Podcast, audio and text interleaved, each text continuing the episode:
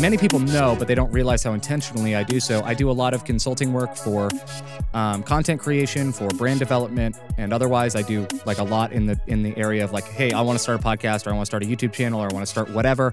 How do I do so? How do I build this brand, and what do I keep in mind? Um, I do a lot of consulting for that and coaching, and I've added a thirty dollar Patreon tier. And after one month, um, so after you've paid thirty dollars, basically one time, um, you are entitled to a one hour session with me every month uh, that you maintain a patron uh, maintain your your patronage. Um, and you can check the Patreon link in the in the show notes. But if that's something you're interested in, you want one on one coaching with me for an hour uh, every month to talk about whatever, I, I'm happy to help. Um, that's how you can do it. That is cheaper than my normal hourly rate for doing consulting work. Um, so that is a discount for Patreon or uh, for patrons. Um, but yeah, so if you're interested in that, it's something you want to do, or you know someone who might be interested in it, um, you're also welcome to gift those sessions. Uh, then um, sign up uh, uh, on our Patreon with the link in the show notes. So that's it, Henry. I promise I'm done. We can we can actually talk about things that matter. I'm saying if you want both of us to consult you, then just sign up for a whole bunch of money on Patreon to support the show. Yeah, or yeah, just let me know. Um, if you if you let me know, we can we can figure out a deal. I'd be fine with that. If you want Henry in on that conversation, Henry can give you life and marriage advice, and I can give you podcasting and content creation advice. I don't know if I can give you the marriage advice. I'm just happy that my marriage is good right now. I was going to say, and I have a feeling that my, your advice would be me every day um, how selfish I am. So yeah, I was going to say, I feel like it's going to be what not to do, and that's what matters because knowing what not to do is as important as knowing what that, that sounds do. like really traditional marriage jokes, which is just ridiculous. Um, speaking of traditional jokes or things that we probably want to move on from, cancel culture. Oh, do we want to move on from it? Mm. I don't know. This is the discussion we get to mm. have. And by the way, just so you all know, this should be quite interesting. We do not discuss our part of our new format. We do not discuss these topics before we start recording. So I have no idea what Ryan is going to say, and he has no idea what I am going to say. And that's why we're kind of picking on each other already right now because this is in the news a lot right now. And it should be very yeah. interesting to see how this goes. So why, why don't yeah. you introduce it for us, my friend? Yeah, absolutely. Yeah, before it, we used to talk out all of our points before, not even sometimes meaning to, and so all of the you know it's really hard to have a natural conversation when you both know each other's hands. So this new method and, and format that we have going for how we structure episodes has really helped that. I think I already feel a lot better just in the last couple episodes that we've recorded. Um, so cancel culture. Uh, cancel culture, we we we've seen it in the news quite a lot. You'll see it with a, a Doja. It happened to Doja Cat recently. Happened with Demi Lovato with the hashtag Demi is over party and uh, Doja Cat is over party. You've seen it with Roseanne Barr, Gina Carano from The Mandalorian. Um, you saw it attempt to happen with Brett Kavanaugh. You have had it happen. Um, you had it happen to Mike Pence. Um, and if you don't think that chanting or shouting "Hang Mike Pence" outside of the Capitol building is cancel culture, I don't know what to tell you. But cancel culture, a, de- a good definition for it, a working definition, and and Henry, maybe you can disagree with this, but uh, cancel culture is in general, withdrawing support for public figures and companies after they have done or said something considered objectionable or offensive. Now, cancel culture itself takes a little, usually ends up going a little bit further than this, in that typically when someone is canceled, it's over something they've done, right, or said, and that on its own has additional consequences attached. Um, and sometimes what what people call for on social media, as far as consequences are concerned, don't actually fit any of what has actually happened. Um, but you know, so canceling could be like Gina Carano getting fired from The Mandalorian. Um, people withdrew their support because of her comments and then and then she got fired as a result she lost her position on the mandalorian um, that's an example of like that's an example of cancel culture kind of to to its i guess more like its fullest extent because it's not just saying we're not going to support you anymore but that person also loses you know an opportunity or whatever platform that they had um, now gina in a, in a literal sense rescripted out of a series that she was in. Correct. And and to be to be fair, a lot of times when someone like this gets canceled, they end up going to the, you know, the the side that lambasts cancel culture, and then they end up getting a huge platform. Yep, Yep, they they get a new show. exactly what it looks like she just did. Exactly. So, uh, hmm, I good pivoting on their part from business sense, uh, but um, yeah. So there's cancel culture has become very controversial, um, because of how quick it is, how it seems, how uncontrollable it is. Um, it seems, you know, how punitive or how maybe how petty uh, some of the things that seemingly get people get canceled over are. Um, how little room there is for someone to um, you know, to to move on from the past or move on and acknowledge and apologize for past mistakes. You know, there there's there's quite a bit of of criticisms of cancel culture, um, and I think it's it's fair for us both within the context of a beautiful faith and because both of us are interested in the topic. Um, I think there is some validity to uh, to us talking about this and working out what what we you know what we may think is the proper way to to interact with this idea and to you know what is its place what is its role in in our lives as christians? Um you know where what how do we interact with it and engage with it? Should we? That kind of thing as well. Um but also just our own feelings on it. Uh i i've not heard henry's and both of us you know it did require some more research on both of our ends i think to to learn more about this. So i you know henry i i, I think you know just before you, you recorded you were like i was getting angrier and angrier as i as i read this stuff and researched and i was on the other end of it going i'm getting happier and happier so this is going to be this is going to make for a very strap-bot feed bag of buttered popcorn on listeners because it's Armageddon tonight. No, Absolutely. So, um, Henry, launch us in. What, what, you know, what is your understanding of cancel culture? You know, what was your initial feeling when you, or initial impression of cancel culture? How did you, yeah, how did you engage with this at first? Yeah. So, first of all, I didn't even really hear the term, probably like a lot of people, until probably about December of 2020. And it seemed to come along about the same time as a lot of political things were happening in the United States at, at that time. And it became more of a uh, what's what's another overused term, a culture war phenomenon Mm-hmm. in that sense. So it, it began to spread and just, you know, news alert for anybody listening. I, I currently reside in the southern part of the United States, which means just by nature of, you know, some of the stereotypes that come with it, this is a politically different area as a whole, not that there's not pockets of it, than say other areas of the country. So this culture war stuff tends to get a lot of a lot of energy, a lot of oxygen in this part of the world. So obviously I began start I, started hearing it from church members, started hearing it from media. And it's also interesting because I am not, I'm just gonna be honest, I'm not the most culturally woke person in the world. And, and No. by that I mean I guess I You don't yeah, I know, no, say. I don't say. I know. I I rely on the Ryans and stuff of the world to kind of keep me in the to loop. spoon with- to spoon feed you information and and Eh. and opinions and perspectives. I understand. I know exactly where yeah. you're coming from. yeah, exactly. Um, I'm so glad we got that out in the open. Anyway, so the point is, I I was not really keeping. I think this is what happens with a lot of people actually when a new issue comes up. It, you don't really pay it that much attention. You might be curious, but you're like, ah, I got other stuff to do until it impacts something that interacts in your sphere of of life. I think that's just everybody. And Yep. to prove just how culturally unaware I am, it, it really didn't come to the forefront of me having to think about it until a show that I and millions of other people watch uh, was impacted, which is The Mandalorian, which is why that's the only name I could list in our introduction was Gina Carano because I didn't know these other people. I didn't know they were quote canceled because I'm just, I'm just not aware of them anyway. So it's one of those things like it's kind of sad, out of sight, out of the mind. I, I didn't know what was going on. It Yeah. wasn't until a, show that I was watching, kind of being the nerd that I am. I, I I, I do like Star Wars in the sense of the original movies I remember growing up with, or at least I. I'm just old enough to be around about Return of the Jedi time. So no, I was not alive in 1977. I was not there in '83 when Empire Strikes Back. You know all that stuff. But anyway, I, I kind of grew up in the age of what they call the expanded universe, and so the books and and and movies. And so you know, as any kid, that was 80s and 90s, everybody loved Star Wars. I, I'm not a big fan of what they call Disney Wars now. The new movies I thought was a joke. But this topic isn't really about Star Wars. The point is, I, I really liked Mandalorian. I resonated with it. it. It just spoke more to things I liked, and I liked the characters in it.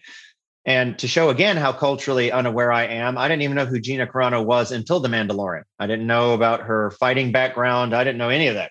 I, mm. I had no clue who she was. She's just a character in the show and it, she just fit that character and I, I was like oh cool. And just because i liked all the characters the way they cast it bill burr everybody in the mandalorian i was just like cool. And then one day all of a sudden you know people in my sphere are like she just got cancel culture. They just fired her because she supports this candidate or she said this anti-semitic you know meme or whatever. And, and so there was that term cancel culture. It was all back up. And of course my curiosity was piqued just because wait they fired one of the characters in this show.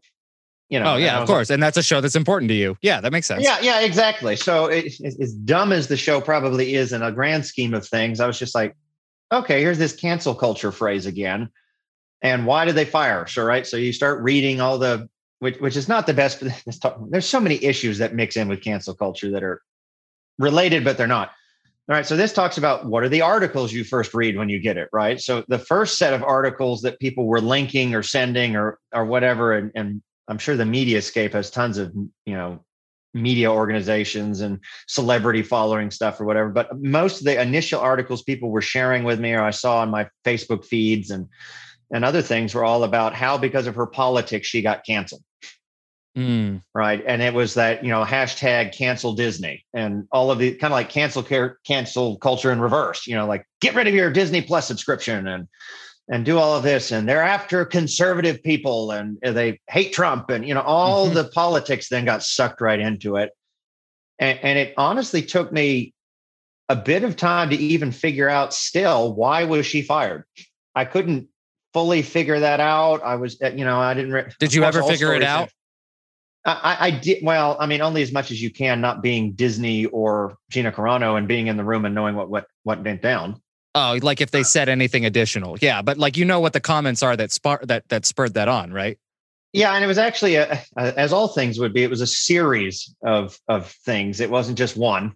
Correct. Obviously, and it and it went back several months, and there seems to be just what little research I was able to finally dig down in uh, places where Disney had had conversations with her in the past and asked her to please refrain from doing certain things or, or whatnot. And so to me, eh, this was kind of my journey with it at first. I at first I was upset about it. And I was like, I don't like this at all. They've ruined my show. I don't think this is fair to punish somebody for their personal opinions and blah.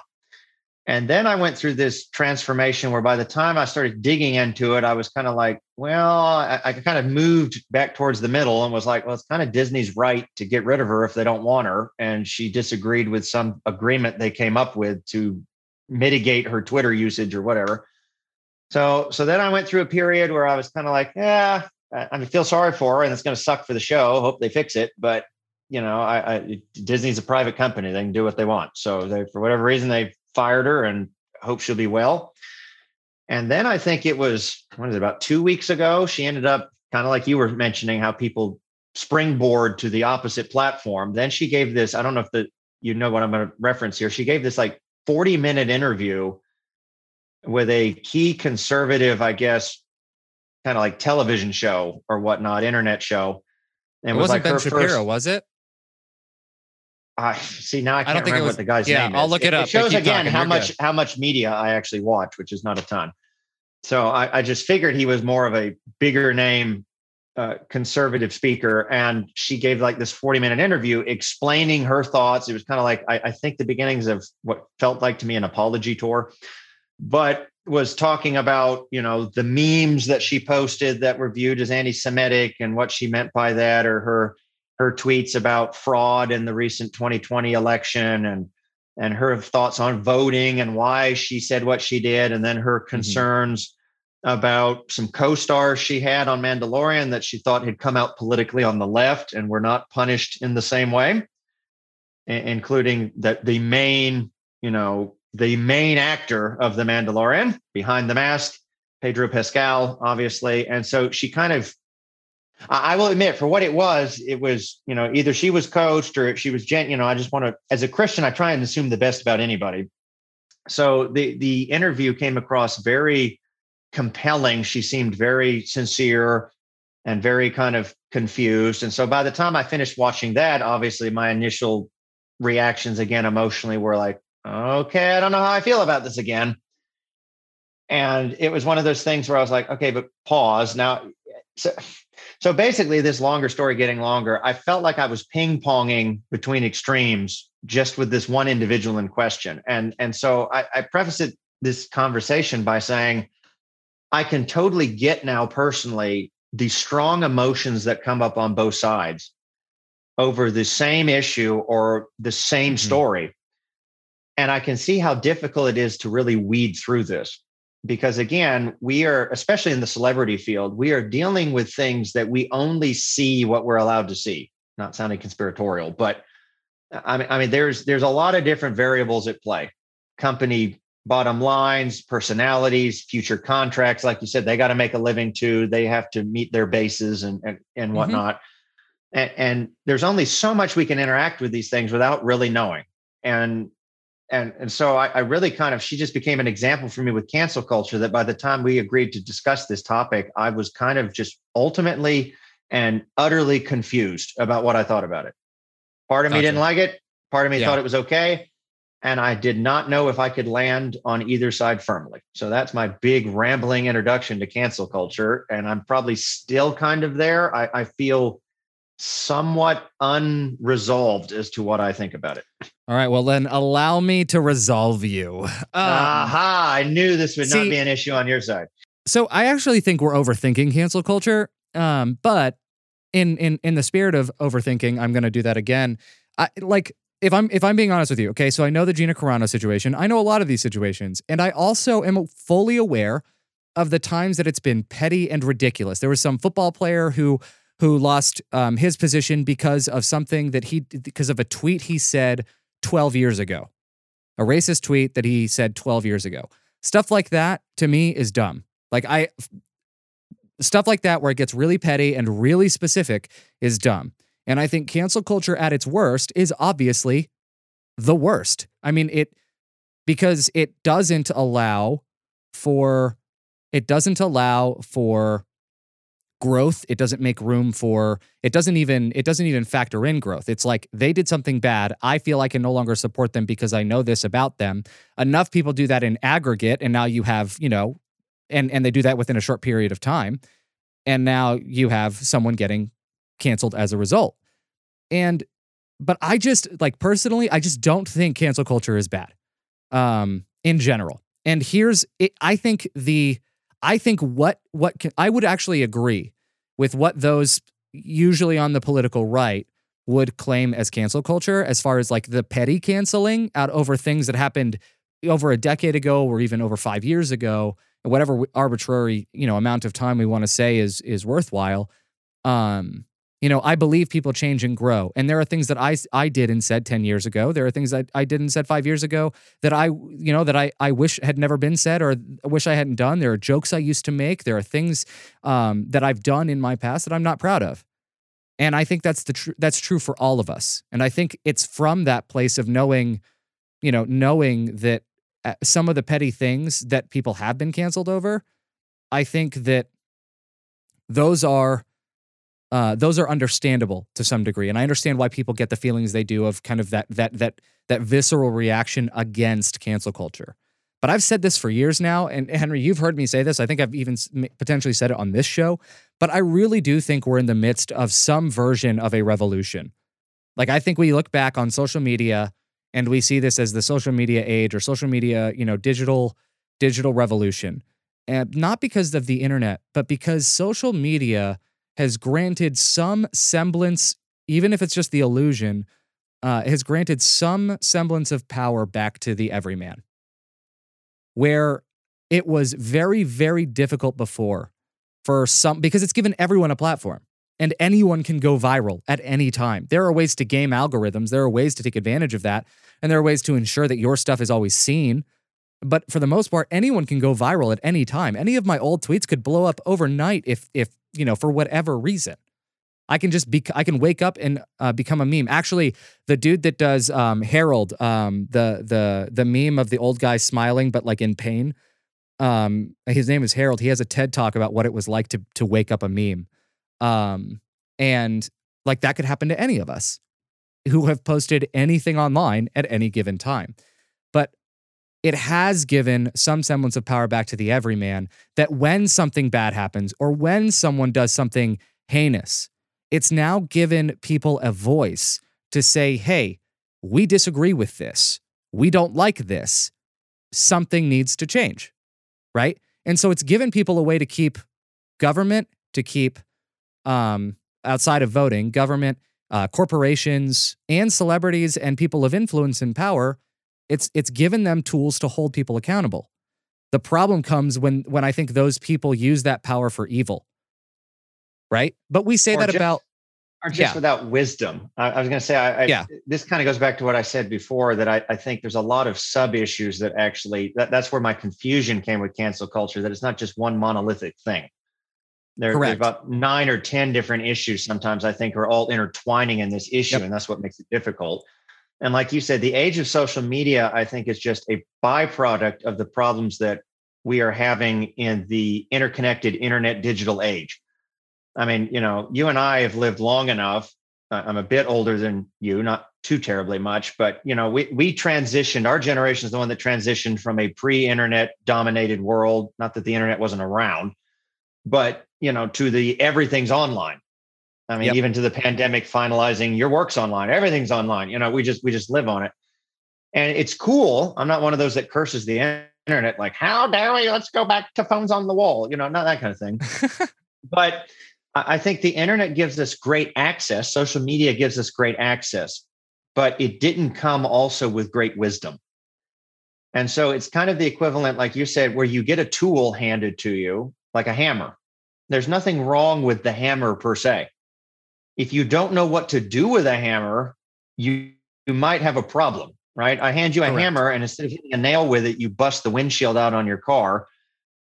Er, you know, well, I don't Yep. don't think you understand what a hammer is, and and that's kind of where I'm at, at least in my thinking now. Even like with cancel culture, I, you know, quote the tool of trying to mitigate or dealing with unacceptable behavior or morally reprehensible items. Like in and of itself, I don't really have a big issue with people trying to stop pain and evil. That, I Yep. mean, like I, I don't get how anybody could have an issue with trying to deal with that. I I think where the confusion comes is that we've handed this tool in the internet age to a whole bunch of people, like you were getting at, that their motives are probably not to use the tool correctly, or they want to wield it to also gain a political power or point, or to get a dopamine rush that they have achieved some end of whatever. And so the tool is getting wielded all over the place. And for every three cases that it works well, there's about 10 that it doesn't. And of course, everybody focuses on the 10 instead of the three. And it's just a mess that we never Yep. sort through. Well, and I would say, you know, I, I would say that cancel culture happens on a really minimal level too. And a lot of people that were canceled are still doing just fine and, and haven't really had any significant repercussions. Um, others have, like Gina, but she's doing just fine now. But what I mean is there are people that have been canceled that are still like Doja Cat's still an artist. Demi Lovato is doing just fine as an artist. There are people who have been canceled um, and have articles written about it, but they're still, you know, they're still in their position and doing just fine. Uh, Like I I agree with you that it, it's like a tool and or like anything else that if you use it incorrectly or wrong, then it's going to be bad. It's going to come out bad. You're not going to have intended results, or you will if that was really what you intended to happen. Um, but like this is my thing. We say this about everything. We say it about political power. We say it about organizational power or institutional power. We say it about uh, church power. Uh, you know, we say it about anyone with any sort of influence when they use that influence for to do something bad. We always say that that's bad. This isn't like cancel culture is any not, not anything different to me. And I and honestly, if anything, I think a lot of the anti-cancel culture rhetoric is actually being used to both if if you want to talk about yeah, well, no, but yes, but also I think it's being used specifically to to to rile people up against each other. So it's another one of those distraction. I, you know, I, I'm not on board- Divide and conquer thing. Yeah. Correct. And it's it divides people. It keeps them focused on each other instead of actually holding other people accountable that matter because we're too angry about the left, you know, canceling people or we're too angry about the right canceling people that we don't even want to listen to anything else they say. Um it's another it's another wedge that we can use to as now Gina is getting a new film launched. Uh with and it was Ben Shapiro by the way. She's getting a new film. Ben Shapiro and the Daily Wire are funding it and uh, at least partially funding it. I found all of that out while you were talking. they're the ones earlier. who gave her a, a platform to do her interview. correct. Um, so- Surprise. oh, sorry. but it's even funnier to me because when I hear people who Ben Shapiro is a perfect example of this, by the way. When I hear people who believe in capitalism or the free market, and I said or not and, no one give me that false equivalency stuff, right?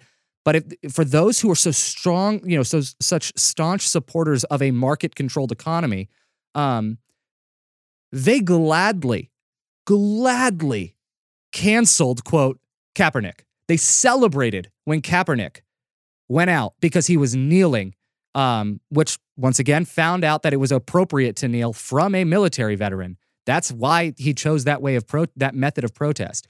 But people basically did the exact equivalent of canceling him to the point that he couldn't even get new contracts.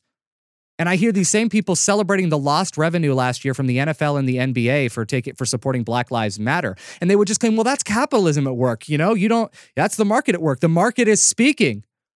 The market is speaking. But yeah, correct. Then they lambast cancel culture when it's one of theirs or when someone who should lose their position or power or status actually does.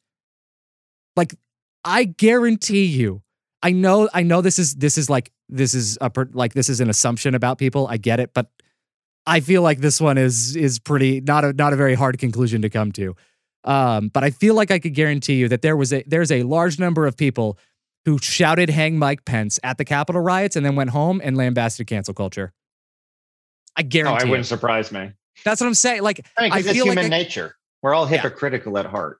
Exactly. I like that's why I say at the end of the day, I think if we feel personally affected by it, that's when we'll be resistant too, right? Because you know, you're first when you like a character and that actor does something dumb or stupid or or heinous or evil, that character's gone, and your first thing is to protect your experience with the show and to protect the character that you love. I, I like I get the the that reaction and I understand that motivation. I I I don't want to like say that that's a wrong motivation. I just think that you have to take a step back from that and actually decide is this person someone who despite what they did the right person for this? You know, is this someone that we should have you know, I don't I don't know anything about Gina Carano's character. I've only watched one episode of The Mandalorian. I liked it, but I just didn't get I just didn't yeah. Um I still have Disney Plus too. I just I don't know. I never made the time to watch it. But like I if Gina Carano's character is this is this really empowering woman, you know, who young girls will see and be influenced by and see like because she does MMA and she's you know, she's just this strong, capable, independent woman. If that's if that's how her character is, then is that someone who, when she makes those kinds of comments or jokes, is that someone that you want younger audiences, especially, to learn from or to grow from? Um, I think there are some. I think there are some fair, objective questions that we can that we can ask when it comes to that. But I, I just, I think that I think the problem comes obviously when something when when people use it for something bad, like when people use it just because, which is a thing that happens. Um, but ultimately, I think if you like, people have every right to withdraw their support for someone for any reason. I could choose to not like Taylor Swift because I find out that she loves chocolate. I hate chocolate. Is it a dumb reason? Probably, but I have every right to do it. Yeah. I I I do. You can. I, I don't. By the way, that's I I love Taylor Swift. Actually, um, I know the Red album by heart. Um, it, it like it, it- but uh, you have the right to to say I don't support this person for any reason. Whether it's you don't like their music, you don't like their acting, you don't like their movies, you don't like their product. You have every right to do whatever you want as when it comes to who you support and who you give your money to. So that's why like cancel culture to me is holding people. I think cancel culture is more about accountability than anything else. I do think that on occasion the hype of social media can lead people into, you know, going too far. Um, but I think there are some really legitimate cases for cancel culture being good. And by the way, I do have very specific ones, but I don't, Henry, I, I do want to hear your thoughts there on everything I just said. oh, mercy. Well, uh, you, you bring up so many different things like Kaepernick and, and, and others. And I, I think, first of all, I agree with you. The, the hypocrisy, I think, is obvious to anyone who will pause long enough to set the emotion aside and see it. Yeah. Uh, because, for example, again, using this I know I'm using Gina Carano to death, but that's that's the only thing I can speak personally from. I, I think it's. Really, a, I mean, a reference point is always good. It's totally fine. Uh, yeah, I'm just trying but to. Also, it seems like you have a crush. Where, believe it or not, I don't. I just really like that show. I feel again, I as I said, as I said, I didn't even realize she was in MMA until after she got quote canceled, and I was having to look up stuff. That's like that's how little I looked into the show. I was just Amazing. like, oh, I like that character, and then I'm like, Oh, that's her background. I don't know. Well, that makes sense why she's doing all this like very physical acting in the in the thing and throwing people. And you know, I was like, oh, well, she did fighting. Duh. But yeah, I mean, t- to me, I definitely agree with the hypocrisy. It, it is interesting to me that, for example, I, I, had several friends that would make comments when man when Disney fired her, and they made the comment, "Well, she's an actress." as long as she fulfills the role, it shouldn't matter what she does outside of the show, kind of thing, mm-hmm. you know. And they use that argument. But like you said, these would be the same people that if I probably went back and looked on their feed, just because I, I kind of know who these people are, they would have been like, throw Kaepernick off a team because he's sitting there before the game even happens, right? And kneeling. He's not giving the finger. He's not doing whatever. He's just kneeling and and they would not you you know the only way you could be fair I, I guess that's my biggest thing in all of this I, I, the one thing i know for certain about cancel culture i believe i want to see consistency wherever you land on this that's that's the biggest yep. thing that bugged me researching this topic is no one at least that i could find in my research has been consistent on this fine if you want to argue for example gina carano as long as she's fulfilling her role on screen and meeting the needs of that character it shouldn't matter what she does off screen. Those same people have no right to turn around and go, well, Kaepernick can't do this off screen or off field or whatever mm-hmm. and do this, you know, because that affects his football playing. Right? Can he still play football? I mean, of course, now we don't know for sure because no one would give him a shot for years and kind of like blackballed yep. him out of playing, no pun intended. But I mean, you know, but that that's just it. I was like, if you you need to be consistent, if that should be the same thing where you should have been standing up for someone like Kaepernick and been like, can he play the position the football team has asked him to play? Well, then it shouldn't matter what his personal conviction is off the, you know, the same people that scream about we need freedom of, of, of conscience and opinion and and whatever, they're all fine with it until they're not. Yep. And that that's been one of the biggest things that has bugged me. I was like, you know, I, I would appreciate people's stances a lot more if they would be consistent with it. And that's I can give you I can actually give you one example of someone who now I don't know if she's been 100 consistent 100% consistent across the board, but I can tell you with certainty that she's been consistent at least in one very high profile case that's ongoing right now. And that's AOC with Andrew Cuomo she has outright called for an independent investigation into Cuomo's sexual assault allegations and sexual harassment allegations. And she's like, I don't care that he's on my side. If he did it, we need to know. And he needs to face discipline for it. Um, and I can respect her for for that. Um, and I like I that has nothing to do with her politics, by the way. I'm just saying that is someone who has consistently called out people like Brett Kavanaugh, has consistently called out Trump, and now is calling out Andrew Cuomo. So I like I I feel like there's one person who in a in a very high profile way and in a very public way has at least been consistent in one case. Does that mean that like she's been consistent across the board? I don't know. I've not tracked AOC's track record with like every single time that this has come up. But I can at least say that in this current ongoing instance at the time of recording, she has been consistent. Um, so yeah, just and, I, to, and I would be willing yeah. to go out and say that I, I can appreciate consistency as well. That's my that's my big thing. Yep. I just wish, and I, and I and I'm willing to admit that people, uh, we're all fluid, and if you're not changing in some way, shape, or form, you're dead. So again, that comes where I'm, I'm willing to have people deviate off the consistency slightly, make a mistake here or there. That that's not my thing. But the overall trend should be some sort of consistency with how we're dealing with it. I just I just feel like cancel culture is just is just canceling is just the meme word for you know accountability to some degree. Now, cancel culture at its worst is worse than accountability. It, like is is far is something far more. Well, it's not accountability; it's retribution. Eh, it's, yes and yes and no. Yes and no. And not and not just retribution. I mean, it would it would be. I mean, there's. I feel like there's lots of different reasons people are engaging in it. As I said, it's not just one monolithic thing. There, there's tons yeah. of different outcomes people consume. Actually, a, a tweet that has been turned into, I think, a quasi meme that's been making the rounds actually in the last couple days right before this. So it's it's fresh in my mind. Is one dealing with the faith issue in cancel culture. And it was, I don't remember who this is, because again, it was like a screenshot of a tweet, and I don't follow this person individually. It's become, I think, some sort of meme.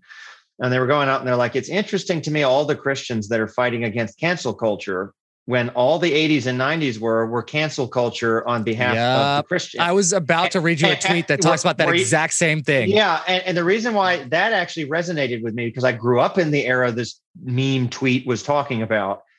And I think in their tweet, this might be the same tweet you're about to bring up because it's been making the rounds, it looks like. And, and it really resonated with me because I remember the age where you broke CDs and burned tapes. Yep.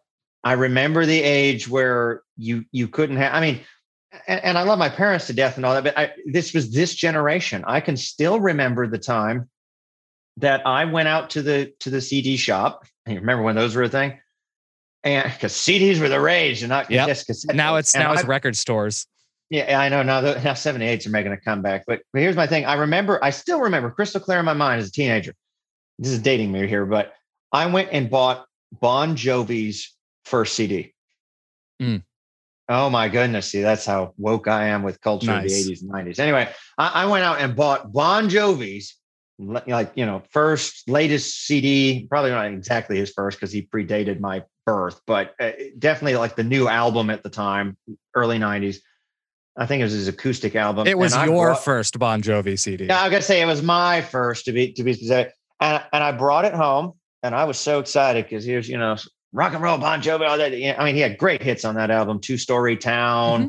Bed of Roses, which side note, it wasn't until much later in my life I figured out the euphemism in Bed of Roses and it disturbed me. But anyway, I, I, totally missed that what he was saying in that because I guess I was a naive child. But anyway, I, I love these songs. I got this album, brought it home.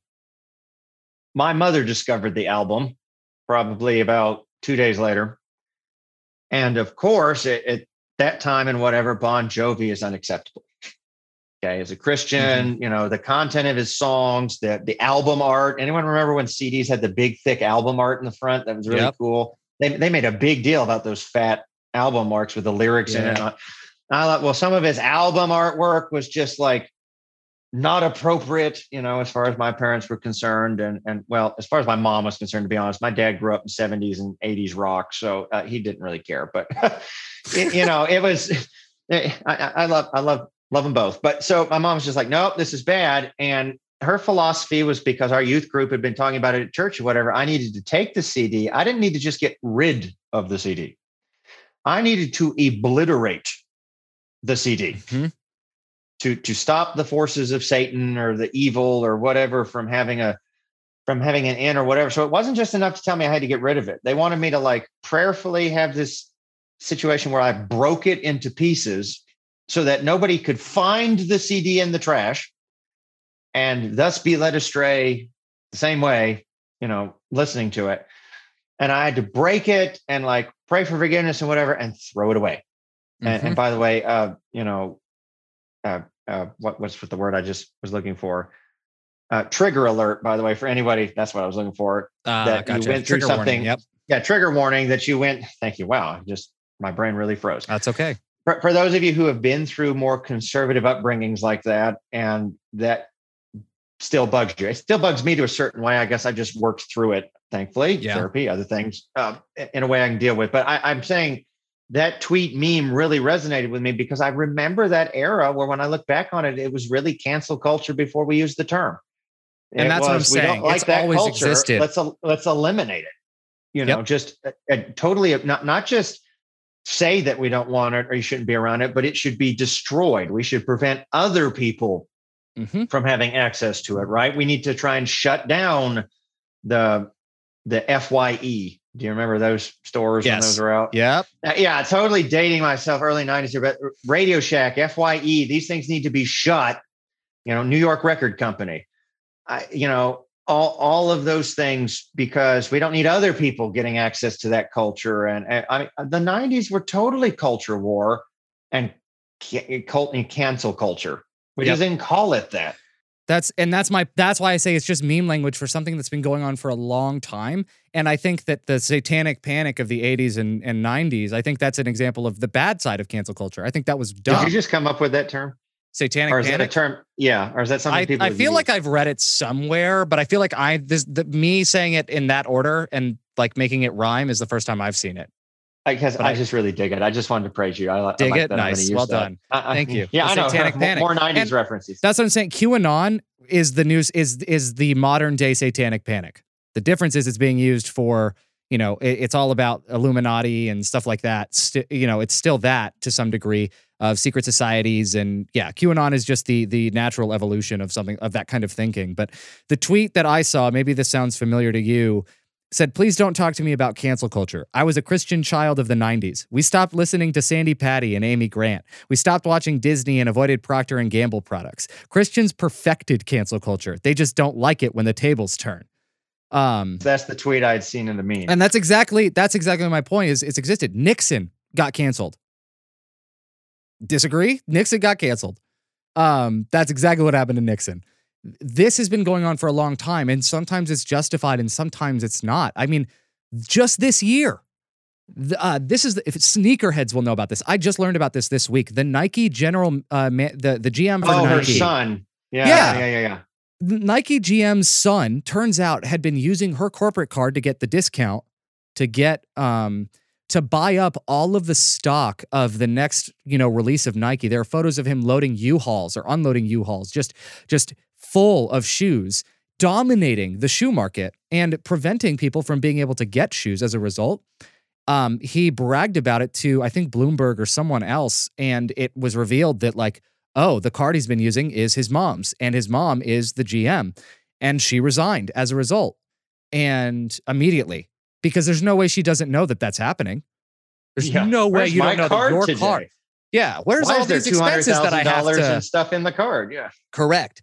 So, um, By the way, who has a credit card? That's that's another problem. Who has a credit card where you have like a five hundred thousand dollar limit? Like really? I know. Well, black cards have no limit, right? So Well, my Uh, cash true. card, my cash card is black. Does that count? Um, the, but she immediately resigned. That's a good. That's that's good. She shouldn't have that job. Jimmy Fallon last year found out that everyone found out that he did a blackface skit impersonating Chris Rock on Saturday Night Live and back in 2000, 21 years ago, 20 years ago. Jimmy apologized for that straight up, made no excuse, said it was wrong. I shouldn't have done it. It was a poor choice. Chris Rock actually came out defending him, saying, I don't have any beef with him. Like it was a dumb move and it was bad comedy, but I don't like I don't hold it against him. He doesn't got a, he doesn't have a racist bone in his body. Jimmy Fallon's still hosting the Tonight Show, but he had to apologize and own that what he did was wrong. That- but that- he owned it. I will admit, you know, I give him credit for that. He owned it in a Yep. time where most people go, well, it shouldn't matter. It was 21 years ago. Okay, but I, I would like to see that you've learned something. Correct. Um, Harvey Weinstein finally facing punishment for his predatory and monstrous actions um, in Hollywood for decades. Roseanne Barr, who gets who had racist comments towards Valerie Jarrett. Yeah, well, the so the reboot got canceled almost immediately because of her racist comments comparing Valerie Jarrett, saying that the It feels the- like 200 years ago, but that was 2016, wasn't it? yeah, it was. I think it was. Yeah, Yeah, Um, I was like, oh my. 20 she said if you put the muslim brotherhood and planet of the apes together you get uh, valerie jarrett that's what she said Ouch. and she got canceled for it good abc was like yeah these comments don't mat don't don't line up with anything uh, with our values as a, as a company fired her they had to re re they they turned her show into the connors and focused on the connor family rather than than roseanne herself but like there are there are countless examples like this where people have been held accountable or at least have been told, yeah, you know what? Your behavior is not okay. And if it wasn't for the number of people coming out and exposing these things or coming out and actually calling for the for for the cancellation of quote cancellation of these people, like a lot of them would still be able to hurt people, to cause problems. I guarantee you that the sneaker market has just become a ton more accessible because now general stock is incre- like more people have them. They're not the scarcity is was artificial for Nike shoes. And I guarantee you that the sneaker market's going to take a hit as far as value is concerned because of um, because of this, which sucks for people who you know have who have like really invested tons in those shoes. Yeah, um, but at the same time, it means that now the sneaker market is more accessible. Yeah, yeah, right. Um, I but like that's my thing. Like it does increase accountability, and that's why I think, and it it's existed for all. We've been doing it for for for decades and decades. It just hasn't been cancel culture. It's been this person did something dumb, and so we're fired. We fired them. so yeah. Now, well, I mean, so that now that begs the question: is how should we, as people of faith, then relate to it? Because I don't think yeah. we've really dealt with that. We've kind of we've talked about accountability. We've talked about trying to set the emotion aside and really think about things objectively, find details. I mean, obviously, we've kind of hinted at it some, and maybe this is just me. Again, as a person of faith, the Bible has a clear principle that it says I'm supposed to assume the best about others ahead of myself. And that's extremely hard to do, especially when they're people that, let's be honest, we don't know. We've already talked about this before. I don't know Gina Carano. I don't know Jimmy Fallon. I don't know any of these people. I think I do, mm-hmm. but I only interact with them in a public persona. You yeah. Know, I don't know who these people are. So, you know, you want to assume what's best about people when you start reading or or figuring it out. But how, how do we relate to that? What are your what are your yeah. thoughts on that? Like how should we use this tool or not use this tool or admit that we've used used it or what are we supposed to do? I don't know. For me, I think that this is a reminder that accountability and integrity are important, especially within the Christian framework. Uh, and I think that personally, especially now that everyone can have a platform and does have a platform, I do think it's important that we remember that we should have some system of accountability in place for ourselves and for uh, for you know those close to us, but also that we should have integrity. And integrity, by the way, integrity doesn't mean you haven't done anything wrong. Integrity just means that you can see those things as wrong. That you have you have a consistent character and ethic through your private and public life, and that yes, if there's if there's something that you've done that doesn't line up with that, you're willing to acknowledge and you know put things in place to make sure it doesn't happen again and move on from it. I don't think it's, you know, integrity is not hiding that. And that's why I think Jimmy Fallon is a really good example of someone who did apologize and owned what he did. There was no need to to to bring it up. And this is the other thing. I don't want to overcorrect and say you should that means you should, you know, go ahead and just post every wrong thing you've ever done so that no one can find out and, you know, expose you later. Um, but I do Although think there is a biblical principle about what happened in the dark will come into the light. What happened in the closet will be proclaimed from the rooftop. So, you know, don't don't think you can just hide stuff and it will that's the point. My point is like you need to be prepared to deal with it, but it doesn't mean if you're someone who has a platform, like if something comes up that that you've done, um, you need to be willing to deal with it. But it doesn't mean you actively try and prevent it from coming up. It's just like it. But if if you're bringing it up just to just to just to apologize for it, if there's no specific catalyst for it, it just looks like virtue signaling instead. I think, and it comes across as fake or it comes across as like pre-damage control like oh someone else was probably going to break this story first um, what like what jerry falwell tried to do and it was completely wrong um, with with the dude yep um, by the way another great example of cancel culture at work but the um, which is funny because uh, there again, that's just something that just came into my mind. I was only too happy for him to get fired, and then I was upset about Gina. So it shows my own hypocrisy. But that's my point. Like, like it, I don't like him. I want him gone. Yep. But I the other thing too is I think it's also a reminder that apologizing and asking for forgiveness and knowing how to do both of those things are also really important. Knowing how to apologize and ask forgiveness and how to offer it. Um, and how to offer forgiveness and and to say I forgive you and what that looks like. I think all of those things are I think cancel culture is and what we're seeing happen and play out is an important reminder of that for the importance in our own lives. And I think that's the first thing to do is to look at ourselves and say, where are we on this? You know, and and to check ourselves too to say if someone I appreciate or someone I love is found to be doing something heinous, what will I do? You know, how would I react if so, if X person was found to have been doing these monstrous and terrible things? And by the way, this actually happened to me last year, and I can't go into detail about it, but I did end up having to write a witness statement against someone who I considered a mentor at one point in my life and someone I really did care about and and respected. and I ended up having to write a witness statement um, based on a very strange situation uh, that had happened years ago um, because of a current case against him. And I had to decide in that moment, like, this is what I have to do, even though it's someone I cared about and respected, and someone that that did that treated me well and that treated me kindly. I know things that I um, that are wholly consistent with this, and it's a situation. Yeah, it's a situation that already resolved. It's not like I sat on information and didn't do anything about. The information I knew was already known. It was more of a I needed to provide my perspective on it for a new case that had popped up, if that makes sense. So the prior situation had been resolved, but they they needed my perspective on it for to build the next case. And um, yeah, I signed that witness statement and and formed it and sent it in. You have to we each have to decide what are we going to do when it's us or someone we, you know, we care about or someone who we are we are prejudiced in favor of. You know, we we are actually, you know, biased in favor of.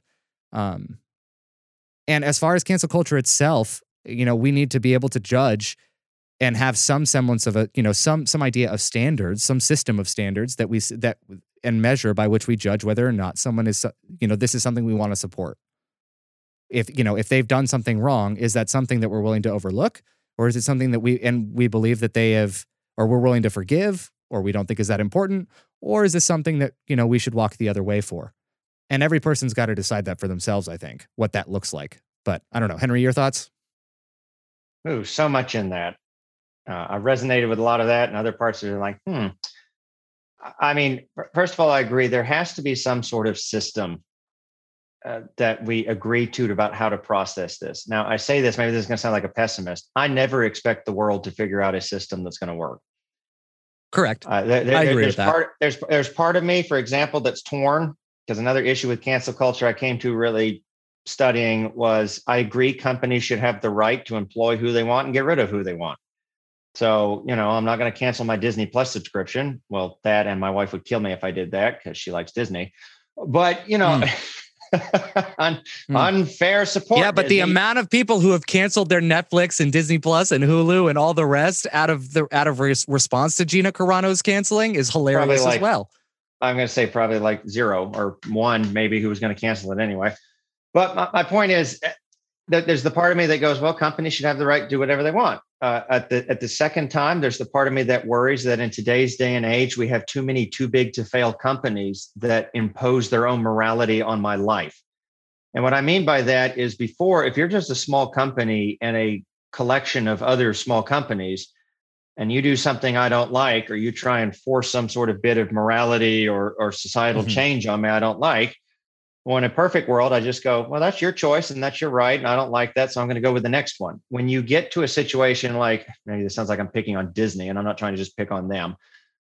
Uh, you know, they have their own. Choice. No, you, I mean, make. you can look at any but, tech but, company, you, Apple. Exactly. With, well, well, Apple or Disney or Amazon or whatever. We're getting Nestle, to the point now where these companies, companies, these companies are actually so integral to our lives that the decisions they choose as a company actually impact me whether I want them to or not. And I don't have an easy way to disconnect from them without altering a whole lot other bits of my life, if that makes any sense. So yeah. So I mean, so part of my my personal concern when I start thinking about it is, you know, I, I think companies should have a right to their choose their own workplace morality and, and and what they want.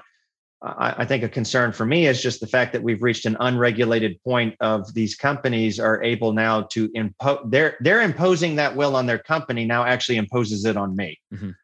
And and you know that's not necessarily the company's fault. That's us as a society maybe for letting them get to that point, or it says something about our lack of morality or morality. Therefore, that's a different issue. Anyway, swinging around, I, I don't expect the political or the economic or the outside of the church world to really figure that out. It's going to swing from one thing to another. Maybe they'll find some periods of balance. Maybe they'll not find some periods of balance.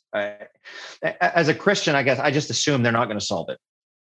So mm-hmm. I moved to the church realm. And when it comes to quote cancel culture as a church, I think personally, as people of faith, we need to admit where all the things we don't like about cancel culture today, we've already been doing. Yep. I, I, don't think we have a right to sit there and point. That was kind of the conclusion I came to. I, I, don't have a reason to point and fault Disney when I'm not willing to look in house at my own finger. You know, the old phrase, every finger you point, there's three more pointing back at you. Yep. And as, as we said before with that tweet and that meme that is really spot on for our lifetimes, the 80s and the 90s, we were cancel culturing before it was cancel culture. And there's still elements of Christianity today that, you know, I, I will admit it's Christians at the forefront of, say, the, the right. We call it the religious right for a reason. And even some religious groups on the left now. I don't think the religious left gets enough discussion either. They're becoming a lot more vocal, kind of catching up to mm-hmm. their their friends on the right politically. But this idea that we were at the forefront of playing these games, and a lot of these tools were developed because we were voting blocks that asked for them. And we taught them how to use these tools. And so now that we've taught our, you know, it, it's it's kind of what I like to say, maybe, and I mean this in the truest sense of the word originally. So please don't freak out that I'm about to like curse at something or whatever. But to me, cancel culture is yet another bastard child of the church that we're now upset about because they've grown up and they have unresolved issues and trauma from their childhood. And they're big enough to fight back. And we're now upset that we're not fully wielding the tool. Like it was fine when the church wielded it, but now that Disney wields it, I don't like it. Correct. And, and so that's a long way to say, yeah. I think to begin with, the church needs to admit we, we need to have a discussion, an honest discussion about how we've, quote, used this tool or not used it. Mm-hmm. And then we need to own up to where we've failed at it miserably, or at least come to some understanding about how we're going to wield it moving forward. That, that would Correct. be the first step. The, the second step is I'm kind of like with you, you use Jimmy Fallon as an example in the Chris Rock situation I, I think as a church, we need to realize that our goal should not just be like society, which is just cancel the wrong. We should be trying in safe ways. And, and I, I preface it by again by saying safe ways, because there's certain behaviors like you know sexual assault or whatever they just need to be canceled and that you shouldn't be expected to have to I, am saying mm-hmm. use your common sense about how we're I'm I'm meaning this. But we, we need to say our, our overall goal should be wherever possible, our Christian quote cancel culture should be canceling a culture, not canceling an individual. There needs to be some sort of mm-hmm. redemptive path that comes out of it. And and and maybe this is a little political, but both for society and the church, I, I'm a firm believer that you don't you don't defeat bad speech by silencing it. You defeat bad speech by overwhelming it with good speech.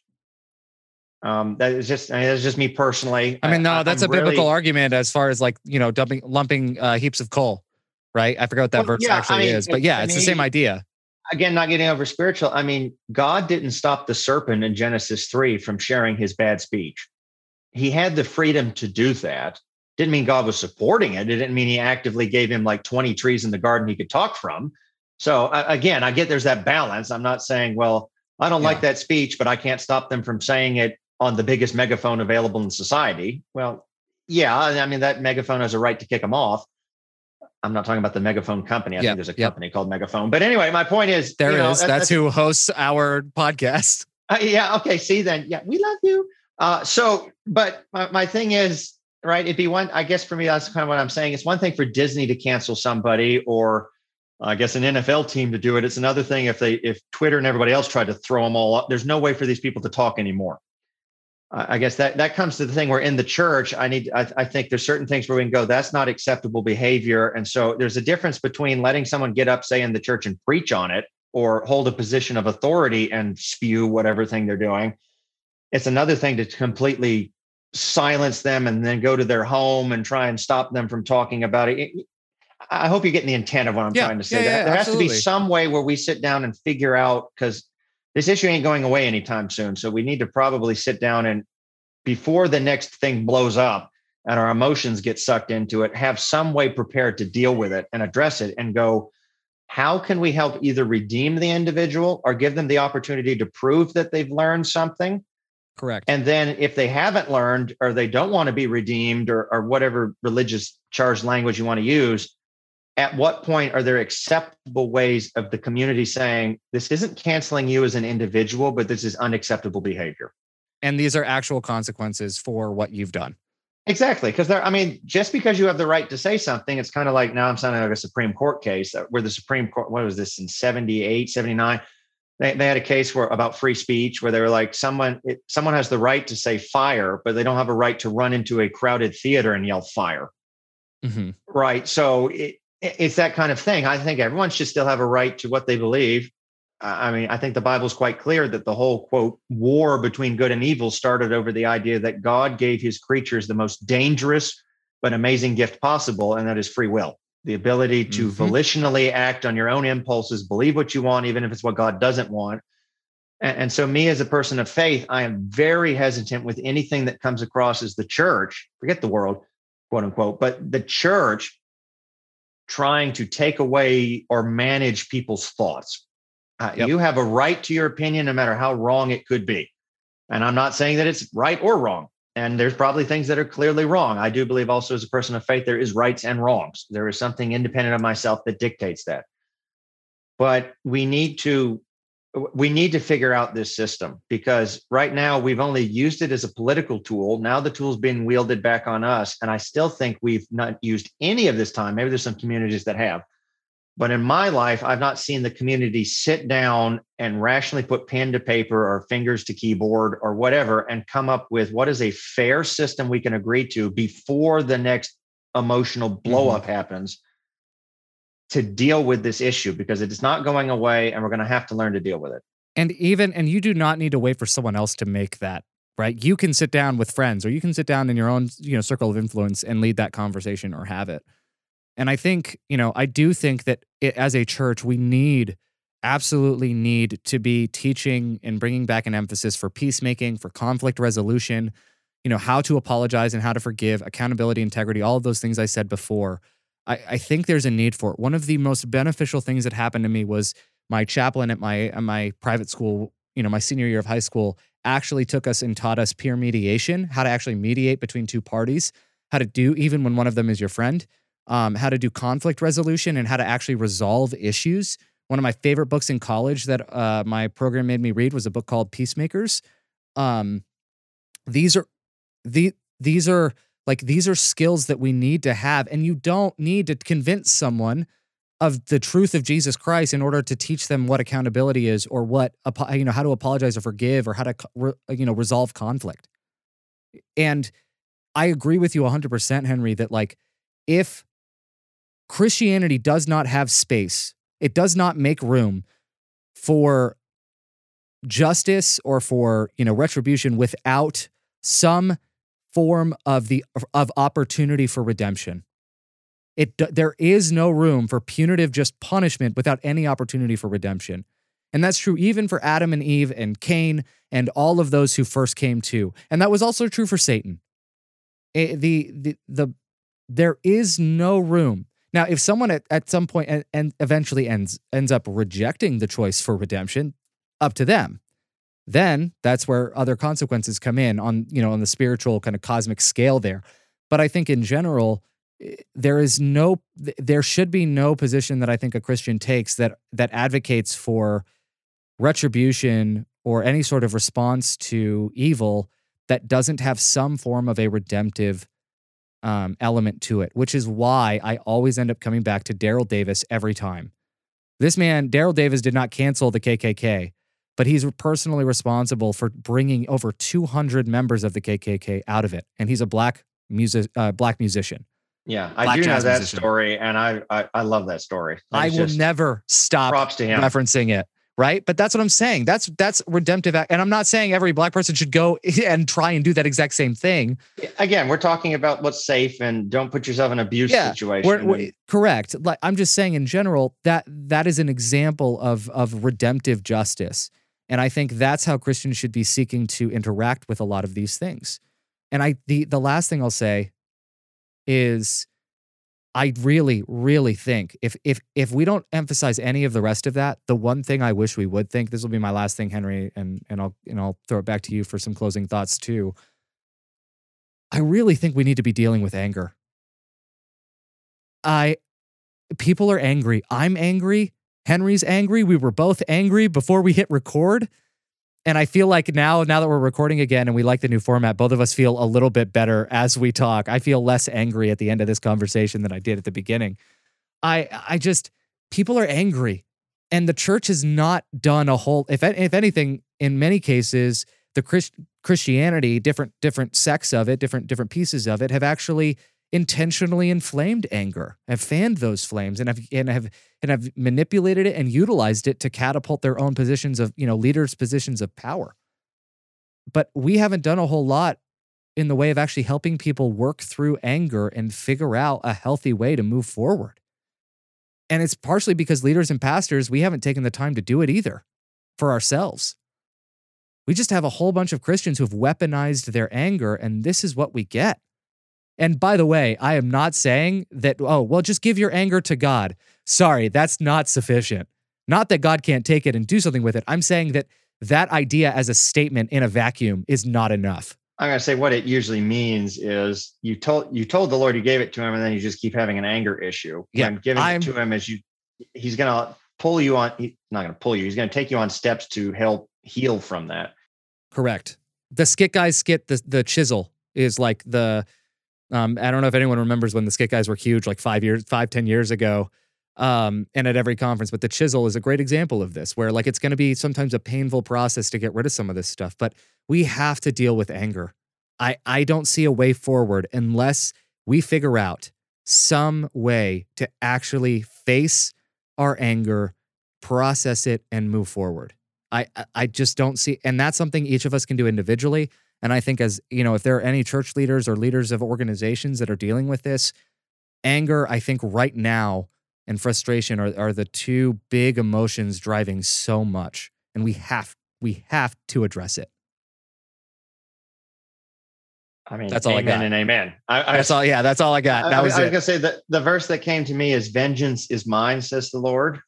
Uh, there's a difference between vengeance and consequences, and I think that's kind of the line we were talking about way back at the beginning of where cancel culture tends to, and people fixate on it, and maybe there's a certain point to focus on that, but uh, like we said, there's a difference between holding someone accountable and going out to destroy somebody.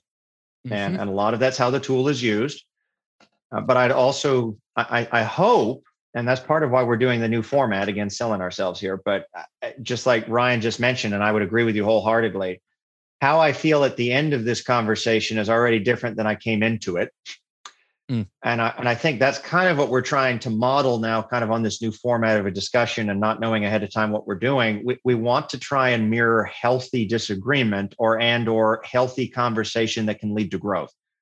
I, am not going to leave this conversation today thinking that I've totally solved what I think about cancel culture. And there's part of me that, and this could just be assumption, the, the vibe I get is definitely, and there's nothing wrong with that. You're definitely more comfortable with the concept of it than maybe uh, it might be coming across to people. I'm still a little hesitant on certain things. Oh yeah, yeah, yeah. No, no, that's fine. Yeah, yeah. I, I, and there are, but there are a lot of aspects that you and I agree on hundred percent on this. Well, very, exactly. Very straightforward.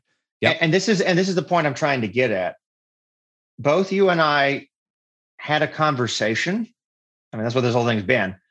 We had a conversation. We heard each other out. We're willing to disagree, and it's kind of funny. I thought we disagree a lot more than we did. So I think sometimes we have to set aside our assumptions too about be yep. pre preparing to be combative. I know we disagree with whatever, eh, you know, and and if we can work through that and and kind of let God handle the emotions, the, the old adage is true: hurt people hurt people. Mm-hmm. And I think a lot of what's causing the pain with cancel culture is, like you said, there's so much anger, there's so much pain, and everyone is latching on to the next quote greatest thing to try and solve it. And I think the biggest problem with cancel culture today, and I think we're both in agreement with this here, is that it is being weaponized as a bad coping mechanism for people's pain. And so while it's quasi working at putting some consequences out there that need to be given, for the most part, I think it's missing the redemptive aspect for most of the individuals, and it's definitely missing the redemptive aspect for society because we're too busy using it as an excuse to deal with unremitted pain in our own lives it, it's it's one thing for us to feel good or feel bad about Gina Carano getting it or somebody else getting their just due when we have unresolved issues of feeling like we either were unfairly targeted or somebody that targeted us hasn't gotten the justice that we think they deserve.